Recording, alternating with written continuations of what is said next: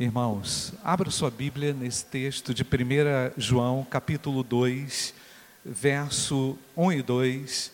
Nós temos falado sobre identidade cristã, o valor de reconhecermos isto e vivermos esta identidade. É?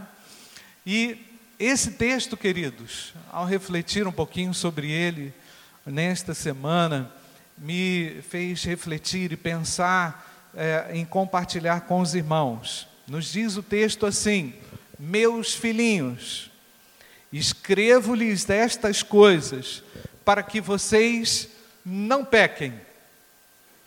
Se, porém, alguém pecar, temos um intercessor junto ao Pai, Jesus Cristo, o justo.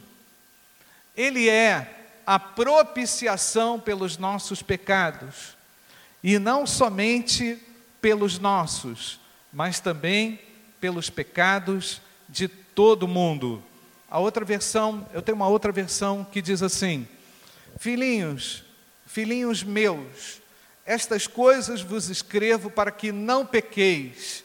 Se todavia alguém pecar, temos advogado junto ao Pai, Jesus Cristo, o justo.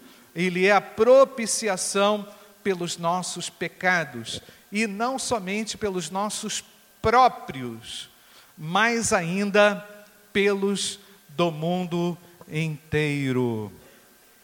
Há um Deus que tomou providências. Há um Deus que não se conformou e não se agradou com aquilo que ele, que ele viu.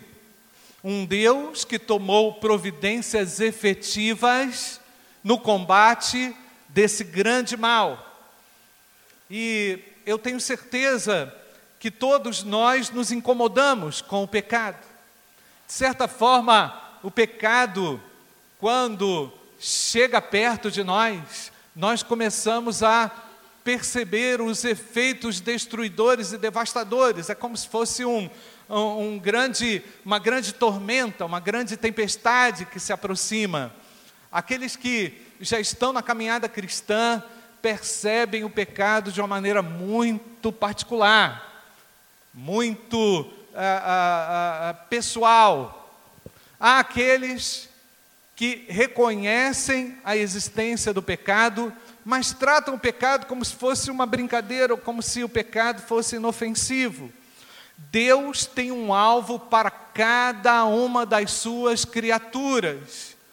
Deus abomina o pecado, ele não compactua com o pecado, ele não se agrada que a humanidade viva debaixo do pecado se há algo que Deus abomina, se há algo que Deus não compactua, é com esse gerenciamento humano do pecado.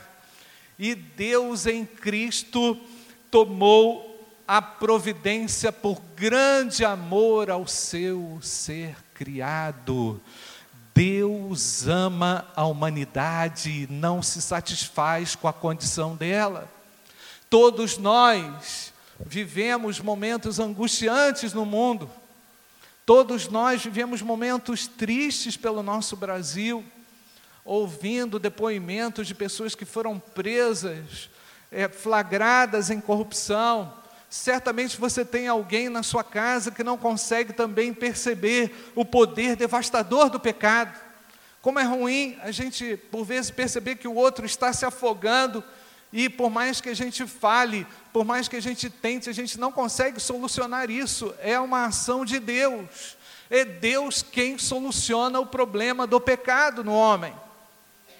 Não é verdade, irmãos? Ele em Cristo abriu o meu entendimento para compreender isso. E ele tem aberto o entendimento de muita gente. Ninguém precisa ficar refém dos seus erros.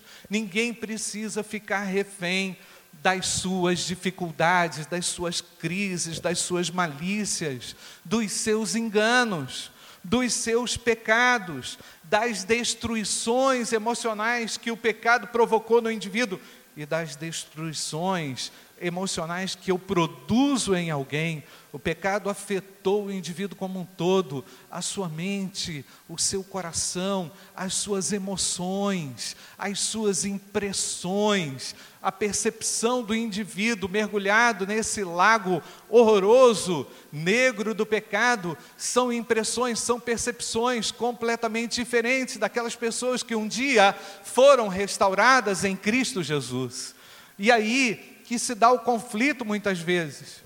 Por vezes você convive com alguém que não tem essa mínima noção e você tem a noção, você quer ajudar, mas a pessoa não quer ser ajudada e ela não reconhece isso. Então, a Bíblia fala que sem Deus somos pecadores condenados. Estamos condenados sem Deus. O indivíduo que faz a escolha de viver sem Deus é um pecador condenado. E em Cristo nós somos por Deus perdoados. Amém, irmãos? Se estamos sem Deus e como consequência condenados, em Cristo nós somos perdoados. Agora o perdão só existe, gente. O perdão só existe por causa do pecado, não é? Em razão do pecado, Deus providencia perdão. Ah, o problema é que nós não sabemos lidar com essas notícias que a Bíblia apresenta. Por vezes negamos o pecado ou não queremos reconhecer o pecado e por isso não conseguimos, como consequência, também receber o seu perdão. A, a falta de admissão do pecado, de reconhecimento do pecado, está relacionado também ao orgulho próprio está relacionado àquela nossa tentativa de resolver os nossos problemas. É? Hoje, na classe da escola bíblica dominical, falava lá com os meus alunos sobre pecados que não foram confessados, e um dele lá, um, um desses alunos disse assim: eu achei bem curioso, é, a gente não confessa pecado para ver se Deus se esqueceu deles, pastor. Mas Deus não se esquece. É tipo assim, eu não vou tocar no assunto, não é? Não tocando no assunto, ele esquece, quem sabe, ele, ah, ele, sei lá, não vai me julgar mais, ele não vai me oprimir mais, ele não vai se lembrar mais. Mas eu quero dizer que Deus não nos persegue por causa dos nossos pecados. Ele não nos persegue ele persegue o plano que ele tem de restauração do coração humano. Amém, irmãos? Ele persegue esse plano, porque ele não se conforma nos vermos, ao nos vermos assim, numa condição horrorosa. Deus não está atrás, não está fazendo aquela, aquela caça às, às bruxas ah, para colocar a gente na fogueira. Ele mesmo diz no Evangelho de João, capítulo 3, se o indivíduo é, nega o amor de Deus, ele já está condenado. Não é? E, ou seja, as boas novas do Evangelho é para anunciar que Deus não desistiu das pessoas, Deus, Deus não desistiu de nós. Muitas vezes, no nosso convívio com alguém que está mergulhado no pecado, nós desistimos dessa pessoa. Não é? Nós não queremos assim envolvimento muito com ela, ou então a gente fala assim: não, você está você tá ferrado, você está frito, não tem mais jeito para você. A gente traça uma condenação que Deus não ainda definiu, porque Deus tem expectativa que a pessoa reconheça o seu profundo amor. Então são duas notícias que a Bíblia dá. A primeira, que todos pecaram, e a segunda notícia, que em Cristo há perdão. Louvado seja o nome do Senhor. Então, temos dificuldade de reconhecer o pecado também por outra razão. Nós queremos justificar, nós queremos explicar os nossos erros, não é? Então, a, a, a, essa tentativa de justificar faz com que a gente prorrogue também o assunto, né?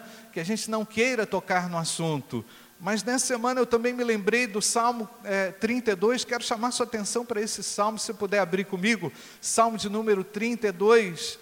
Olha a posição do salmista com relação à sua libertação pessoal. Salmo de número 32. Bem-aventurado aquele cuja iniquidade é perdoada, cujo pecado é coberto. Olha que texto lindo, irmãos. Olha que texto lindo, olha que expressão linda. Vou repetir, se você não percebeu. Bem-aventurado aquele cuja iniquidade é perdoada.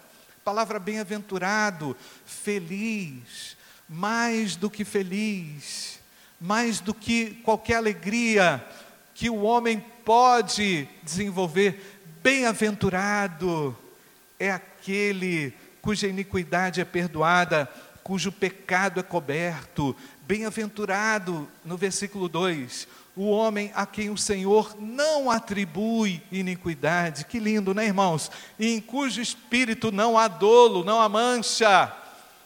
Agora o versículo 3, que dica legal. Enquanto calei os meus pecados, o que, que diz o texto, gente? Envelheceram os meus ossos. A impressão que eu tenho aqui é que o espiritual está arrebentando com o físico. Percebe? É que um problema espiritual não tratado gerou uma dificuldade no indivíduo. Então não quis admitir, não é? Então, enquanto eu calei os meus pecados, envelheceram os meus ossos pelos meus constantes gemidos todo dia. Tipo assim, não fala isso com Deus porque senão ele lembra, não é? Não fala com Deus senão ele vai lembrar. Então, porque a tua mão, olha só o versículo 4, a tua mão pesava dia e noite sobre mim e o meu vigor, como é que é, irmão? Se tornou o quê? Em sequidão de estio. Então, havia uma uma influência também aqui, eu posso constatar, do ponto de vista emocional. Esse indivíduo estava desanimado, ele não conseguia forças. A força que ele tinha que fazer para o seu dia a dia era uma força assim, é, muito grande para ele poder dar conta do que ele tinha que fazer, porque o pecado traz uma pressão, gente, traz uma opressão no inimigo, perdão, uma opressão no indivíduo, e ele não consegue energias suficientes. E aí o versículo 5: confessei-te o meu pecado e a minha iniquidade, o que, é que diz o texto, irmãos? Não mais ocultei. Disse: confessarei ao Senhor as minhas transgressões, e tu perdoaste a iniquidade do meu pecado. Amém, irmãos? Olha só que interessante aqui, Vitor, coloca aí para mim essa imagem. É, o alvo de Deus, irmãos, para a humanidade é a santificação. Deus quer que as pessoas se tornem santas, porque Cristo viveu sem pecado, não é verdade? Ele não é o exemplo, ele é o nosso exemplo, ele é o exemplo para a raça humana. É possível e é tangível. Então, pecado significa se desviar do caminho, errar um alvo. Deus tinha um alvo para o homem. Irmãos, todas as vezes que eu vejo uma pessoa deitada na rua, tem um pessoal dormindo ali, ó. Tem um pessoal dormindo ali, né? Já tem até uma cabana. Eu penso assim: Deus, o Senhor não fez o homem para isso. Pense em alguém destruído por causa das drogas. Deus, tu não fizeste o homem para isso. Como é ruim, irmãos, perceber que há uma vida destruída que é uma vida completamente dominada, entrevada, enjaulada, encarcerada. E por mais que a gente argumente ou tenha todos os nossos argumentos para dizer que a culpa é de quem, de, de quem, de quem for, eu creio que todos nós Todos nós temos a responsabilidade de dizer: olha, Jesus dá nova vida. Amém, irmãos? Jesus é um reinício para a sua vida, porque Ele anula a influência do pecado no coração do homem. Então, falar de alvo, todo mundo tem que correr atrás na vida, né, gente? Todo mundo tem que correr atrás dos seus alvos. Você quer se tornar um bom profissional? Então estuda, se empenha. Essa é a linguagem, nós conhecemos muito bem.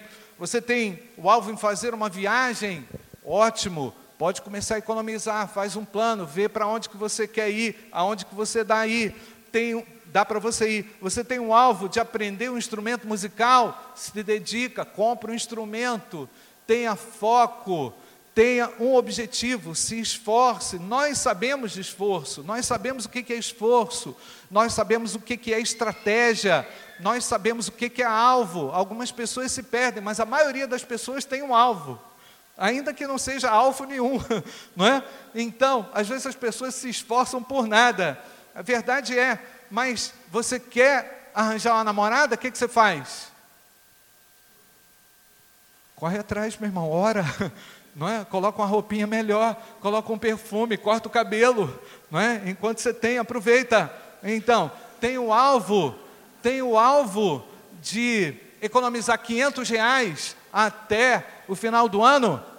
Para de comer sanduíche no Portueto, para de comer grangelato, que é caro esse negócio, não é? Reduz. Então nós sabemos lidar com alvos nós sabemos lidar com algumas metas, ainda que talvez o indivíduo não consiga se concentrar tanto nela, não é?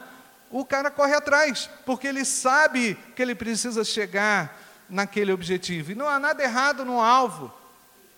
Nós aprendemos desde criança assim, inclusive, irmãos, a minha mãe falava muito para mim: meu filho, querer é poder. Lembra disso?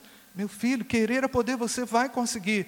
Filho, desanimado, não querendo fazer dever de casa, aquela moleza, não, você vai conseguir, ah, mãe, eu não consigo, você vai conseguir. A gente aprende isso desde pequeno, a conquistar alvos, ainda que a gente não consiga, há alguém ao nosso lado, nosso pai, nossa mãe, mas é, quando nós falamos aqui, gente, que o pecado é errar, é errar um alvo, nós não estamos tratando de alvos humanos. Ah, Jesus vai entrar na minha vida, tudo que eu vou fazer vai dar certo. Olha, eu tenho algumas reservas. Eu entendo que aquilo que é da vontade de Deus vai dar certo. Amém, irmãos? Mas nós não estamos correndo atrás de Deus para encaixar Deus naquilo que nós queremos fazer. Nós nos encaixamos naquilo que Deus quer fazer. Não é isso, irmãos? Esse é o princípio. E Deus tem um alvo para nós. E às vezes os alvos de Deus não são os nossos. Os humanos se distanciaram dos alvos de Deus, preferiram os seus próprios alvos e vivem em torno dos seus próprios alvos. O que, que é isso, gente? Pecado. É lutar com a vontade, é lutar contra a vontade de Deus, é se opor a Deus ah, mas eu construí tantos sonhos. Se os seus sonhos são os seus sonhos, eles podem ser realizáveis, mas eles não serão completos, porque nós só temos satisfação completa em Deus, amém, irmãos? Então, em Cristo, nós encontramos satisfação plena, ainda que muitos de nossos alvos não tenham sido alcançados. Aliás, algumas pessoas acabam buscando a Deus, dada tamanha frustração em projetos de vida que não foram realizados ou que não conseguiram ser realizados. Ah, quer dizer que só vem para a igreja quem é frustrado? Não, vem para a igreja quem quer acertar os alvos de Deus. Vem para a igreja e vem para Cristo aquelas pessoas que reconhecem a sua falibilidade, a sua debilidade e a sua necessidade de Deus.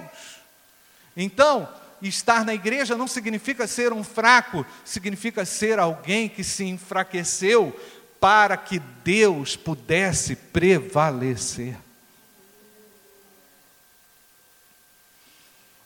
Então, João, se vendo no seu papel apostólico, adverte também aqueles que um dia conheceram a Cristo e caíram na armadilha do pecado. Caíram na prisão do pecado. Um dia foram livres e agora estiveram, é, por alguma razão, flagelados ou limitados pelo pecado. É, Vamos repetir o texto aqui? Está aí no quadro, Vitor? Meus filhinhos, vamos ler juntos mais uma vez. Meus filhinhos, escrevo-lhes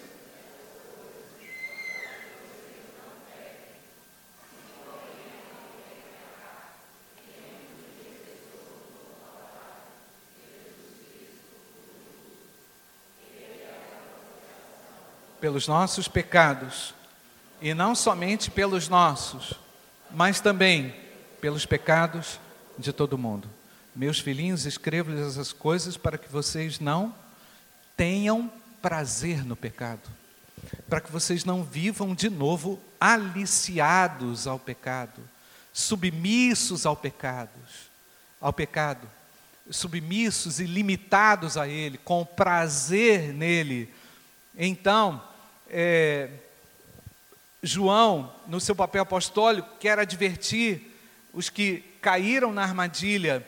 Nós sabemos que Cristo nunca pecou, ele viveu como um de nós, andou, sentiu fome, sentiu sede, enfrentou conflitos, mas sem pecado. Mas o apóstolo Paulo pecou, Pedro pecou, todos pecaram. Mas qual é a questão, irmãos? A questão é reconhecer o pecado devemos ficar tristes por causa do pecado quando pecamos. Só reconhecendo a tristeza pelo pecado é que poderemos sentir a alegria do perdão. Só percebendo a mazela do mal que nós vamos valorizar e vamos é, sentir a intensificação da alegria do perdão e da graça. Então, sabemos que a mentalidade da carne é a morte, mas a mentalidade do espírito, conforme Romanos capítulo 8, 6, é vida e paz. Há uma diferença entre pecador condenado e entre pecador regenerado. A igreja é pecadora regenerada ela não tem mais prazer no pecado, amém, irmãos? Ela não está condenada pelo peso do pecado. Aquele que foi perdoado, aquele que foi lavado no sangue de Jesus, não vive o peso da condenação aflitiva do pecado. Ele está livre pelo sangue de Jesus, não é? Então, o pecador regenerado é aquele que confessou, que reconheceu sua culpa, a sua necessidade de Jesus Cristo, que foi salvo e perdoado dos seus pecados. Por isso, não é perfeito. Esse indivíduo não é perfeito. É interessante que as pessoas te observam para te pegar nos seus erros. E elas vão conseguir. Elas vão conseguir. Sabe por quê, gente? Nós não somos perfeitos, mas elas precisam ver em nós a segurança que Cristo nos dá para a superação dos nossos problemas e dos nossos erros. Amém, irmãos? Então, nós não estamos tratando aqui de pessoas que não é, é, é, indefectíveis, sem defeito. Elas são defeituosas, elas têm as suas lutas, mas elas não estão conformadas ao pecado. Então a mensagem de João é para aquele que quer recomeçar. Também recomeçar após um fracasso, após a derrocada do pecado. A mensagem de João é para aqueles que estão vivendo um desgosto do fracasso do pecado e querem retornar à alegria do perdão, porque o perdão de Deus traz uma alegria profunda no nosso coração traz o prazer. O indivíduo pensa assim: meu Deus, mais uma vez, Deus foi misericordioso comigo. Mais uma vez, o Senhor veio ao meu encontro, Ele atendeu aquele meu clamor, não é? E Ele me colocou de pé, louvado seja Deus, Jesus Cristo coloca a todos de pé, todos que reconhecem a sua necessidade dEle. Então, a mensagem do perdão de Deus é para aqueles que não conseguem superar a derrota que um alvo errado na vida trouxe. O indivíduo foi para um foi, foi é, tentar tantas coisas sem a graça de Deus, não é? A questão de errar o alvo aqui não é o que você julga ser um alvo importante, como disse, mas aquilo sim que Deus determinou para você, não é? Então tem gente obstinada por alvos. Tem gente muito obstinada por acertos e se esquecem que elas são imperfeitas. Né? E eu fico preocupado quando o indivíduo vai muito obstinado num foco, ele é tão focado que ele é capaz, por exemplo, de atropelar alguém. Ele é tão focado que ele é capaz de não dar vez ao outro. Ele é tão focado naquilo que ele quer, naquilo que ele é, julga ser importante, que ele não se preocupa com a ética cristã. Ele utiliza uma ética da situação, não é? O cara aproveita uma situação. É lógico que Deus abre portas, mas Deus quer que o indivíduo é, é, cresça e se desenvolva não só, no não só com base na sua obstinação, mas com base também na reflexão, com base também na avaliação, com base também na autoconfrontação. Os irmãos viram aqui o que é que o pastor Márcio falou hoje de manhã. Deu uma paradinha na rotina lá dos discípulos, não foi, gente? E pegou os discípulos e, levou-os aonde, gente? Ao monte da transfiguração, não foi, gente? Tinha muito serviço para fazer. Nossa, era, era só três anos e meio não é? que Jesus estaria ali entre eles. Mas Jesus quebra ali, abre uma janela e leva aqueles indivíduos a uma contemplação. E diz aos discípulos: Olha, aquela voz que disse assim: Esse aí é o meu filho amado, não é? A ele, a ele, ouvi, ouçam. Aí os discípulos falaram assim: Nossa, vem cá, esse aqui é o filho de Deus, é? A gente achava que ele era um que nem a gente. A gente conhece o pai dele, sabe onde ele mora, não é? A gente come com ele, ele está todo dia conosco. Não conseguiram perceber a grandeza da divindade de Jesus, se perceberam, não foi suficiente para ainda se quebrantar como deveriam. Então, nós vemos que Jesus tinha um alvo, mas Jesus também queria trabalhar outras questões no coração do homem. Deus é maravilhoso, gente. Às vezes você está com tanta pressa que Deus não consegue falar contigo. Às vezes você está com tanta velocidade, com tanta obstinação, que você atropela todo mundo. Por exemplo, não é? O cara que quer subir na empresa, ele tem esse alvo, mas não se preocupa com a sua vida moral. Eu tive um colega na Varig que ele dizia assim para mim, ele dizia assim para os colegas: Eu vou ser o presidente dessa empresa. A gente ficava olhando assim para a cara dele, o cara está doido. Eu vou ser o presidente dessa empresa. E aí, esse meu colega só aprontava com os outros, porque só tinha lugar para ele. Ele não conseguia entender que ele trabalhava num conjunto de pessoas não é? onde ele deveria harmonizar, equilibrar as suas forças. Não, ele queria atropelar. Então o indivíduo tem um alvo e ele trabalha incansavelmente por esse alvo que ele não percebe quantas pessoas que ele está destruindo. Nós precisamos de Deus para até mesmo, queridos, é, naquilo que a gente julga ser o mais importante, porque quando Deus está na nossa história, na nossa vida, nós conseguimos equilíbrio. Amém, irmãos? O pecado desequilibrou o indivíduo. A obstinação desequilibrou o indivíduo. Não é? O cara saiu do centro, ele atropela, ele xinga, ele chuta, ele.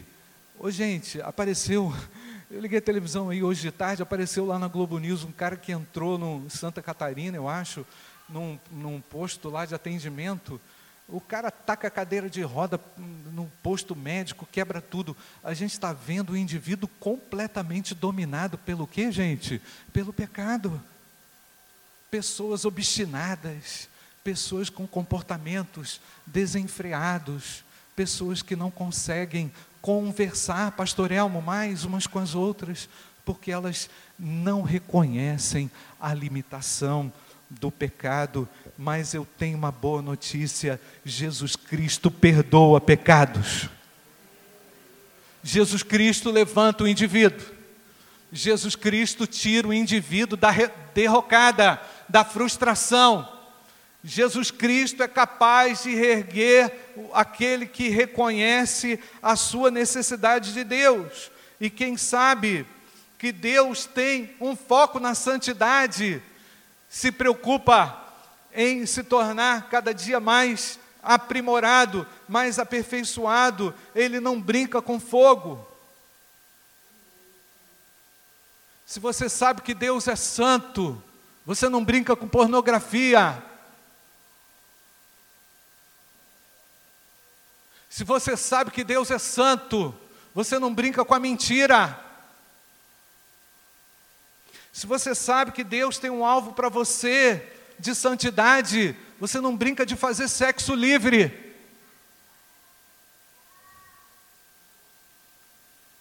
Porque o pecado destrói o indivíduo e o leva para uma condição moral, emocional terrível. Terrível. Mas João traz esperança, a esperança que ele mesmo conheceu. Ô, gente, eu lembrei aqui da foto, apareceu uma foto aqui na minha cabeça, ali no cartório, não é uma foto, é uma pintura, no cartório ali na cidade, tem o um desenho assim, no fundo, eu fui umas duas vezes, é, é, a imagem lá de Jesus, e tem o, o, os, os discípulos lá, né? E tem cada um com a sua característica na pintura. João está bem recostado aqui no peito de Jesus. Eu lembrei daquela imagem agora. Porque João foi essa pessoa que reconheceu o valor do amor de Cristo. Ele reconheceu o amor de Cristo e recostou ao peito do Senhor. Falou: Senhor, o Senhor foi tão bom comigo.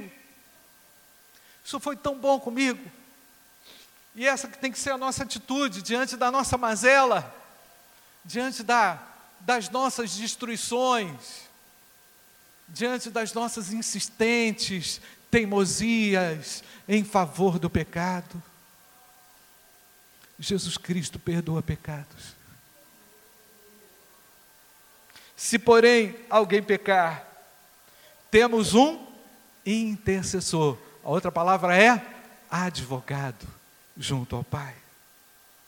Jesus Cristo, o justo. Então o que, que João está fazendo? Ele não está aterrorizando a igreja. Ele não está colocando todo mundo debaixo do estresse doido. João está dizendo: igreja, fica tranquila, mas não viva conformada com a derrota que o pecado promove. João está tranquilizando a igreja para que ela não viva frustrada e entregue a tristeza, porque qual esperança que o indivíduo vai ter sem o perdão dos seus pecados? Qual? Qual a perspectiva que esse cara vai ter? Ele não tem. Ele não tem perspectiva. Ele distrai a si mesmo, ele se auto-engana.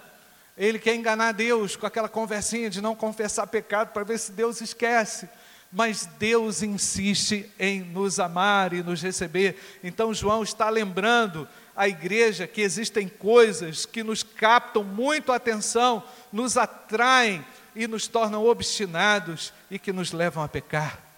Nós precisamos confiar em Deus, voltar os nossos olhos para o Senhor. Jesus quer que a igreja confie em Jesus Cristo, pois só Ele é um advogado de defesa diante de Deus e diante dos seus acusadores. Porque aí entra um ponto importante. O diabo sabe da sua situação. Não é? Se Deus sabe, o Satanás também sabe. E o texto bíblico, em Apocalipse capítulo 12, verso 10, me chama muita atenção. Diz lá: Então ouvi uma forte voz do céu que dizia: agora veio a salvação, o poder e o reino do nosso Deus, e a autoridade do seu Cristo, pois foi lançado fora o acusador dos nossos irmãos. Olha só o que, que o diabo faz, hein? Que os acusa diante do nosso Deus dia e noite. Esse é o papel do diabo de acusar, de lançar culpa, de lançar peso sobre a sua vida. Então João está dizendo com isso que o pecado pode ser vencido por causa dessa defesa eficaz, intercessão que Jesus Cristo faz diante de Deus. Enquanto Satanás trabalha para acusar, o Senhor Jesus trabalha para defender, porque o sangue de Cristo é a garantia desta defesa. O sangue de Cristo derramado na cruz é o maior argumento que ele tem para nos defender com base no seu amor, na sua graça. Então, querido, é Jesus Cristo que garante a absolvição do pecado. Jesus Cristo que vai trazer é, sentido e significado para a nossa vida. De repente você está perguntando aí, mas pastor, o que, que isso tem a ver com identidade? A identidade cristã se inicia através desse ato maravilhoso do perdão de Deus sobre a vida do indivíduo. É aí é que o indivíduo passa a compreender quem é Deus e qual é o seu papel na terra, porque ele recebe o Espírito Santo. E o Espírito Santo começa a incomodar esse indivíduo, começa a colocá-lo em situações até mesmo complexas e difíceis, onde ele vai depender da ação do próprio Deus para vencer o pecado e sair bem-sucedido. Então, o indivíduo perdoado agora é munido de força, é munido de autoridade, ele foi justificado e lavado no sangue de Jesus. Ele é a propiciação pelos nossos pecados. Jesus Cristo é a resposta. A palavra propiciação tem o sentido de apaziguamento ou satisfação ele é a solução. O sentido é solução. Ele é a propiciação, ele é a solução, ele é a satisfação pelos nossos pecados. E não somente pelos nossos, mas também pelos pecados de todo o mundo. João agora aqui coloca algo muito interessante, irmãos. Ele quer que a igreja e todos os seus ouvintes compreendam o apaziguamento e a satisfação completa que Jesus Cristo pode dar através do seu perdão, mas Ele quer também que a igreja estenda a sua mão para aqueles que não o conhecem. Ele amplia também a percepção desse amor, desse cuidado e desse perdão de Deus para todo mundo. E isso aqui não tem nada a ver com universalismo. O universalismo teológico defende a ideia de que todos estão perdoados, de que Jesus Cristo veio, morreu, pagou, levou a sua cruz, derramou seu sangue, e aí, por causa disso, está todo mundo perdoado. Não é essa a ideia, não é esse o ensino da Bíblia. Jesus quer dizer que Jesus, João quer dizer que Jesus morreu por toda a raça humana que a morte de Cristo tem um alcance ilimitado, louvado seja o nome do Senhor. Tem um alcance ilimitado. Não foi circunscrito aos judeus, aos apóstolos, que o seu sacrifício foi capaz de pagar pelos pecados de todos que são levados pela fé até Jesus Cristo. Todos então que são conduzidos pela fé podem ter o perdão dos seus pecados. Então, aí nós temos um outro problema, que é o seguinte: é, conceitualmente, conceitualmente aí na estatística, quem nasce no Brasil é cristão. O Brasil é um país cristão, não é? De acordo com o censo religioso, Brasil é cristão, é um país cristão. Do ponto de vista da, da, da estatística, há muitos cristãos no Brasil são diversificados assim, assim, assim, assim. Então, na contagem geral, pode considerar que o Brasil é um país cristão. Será que isso é o que a Bíblia define? Que o indivíduo que nasce no Brasil ou nasce num país cristão é cristão? Não, não é isso que ela ensina ela ensina que quem nasce de novo, quem é perdoado, se torna um cidadão de Deus, um cidadão do reino celestial. Não é verdade, irmãos? Então, há essa ideia que o indivíduo que nasce num contexto cristão se torna também um cristão, mais um na conta. Isso não é verdade. O que nos define como cristãos não é a igreja, não é a minha nacionalidade, não é o credo do povo onde eu, eh, onde eu, eu, eu, eu vivo, não é? onde eu nasci. O que me define como cristão é a minha salvação pessoal através do perdão que Jesus Cristo dá. Amém, irmãos?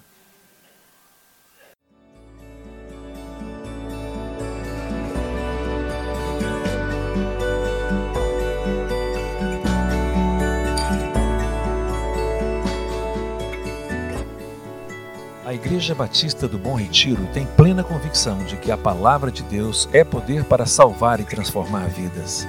Nosso desejo é que essa mensagem tenha alcançado seu coração. Para saber mais sobre quem somos e em quem acreditamos, acesse ibbrpatinga.com.br.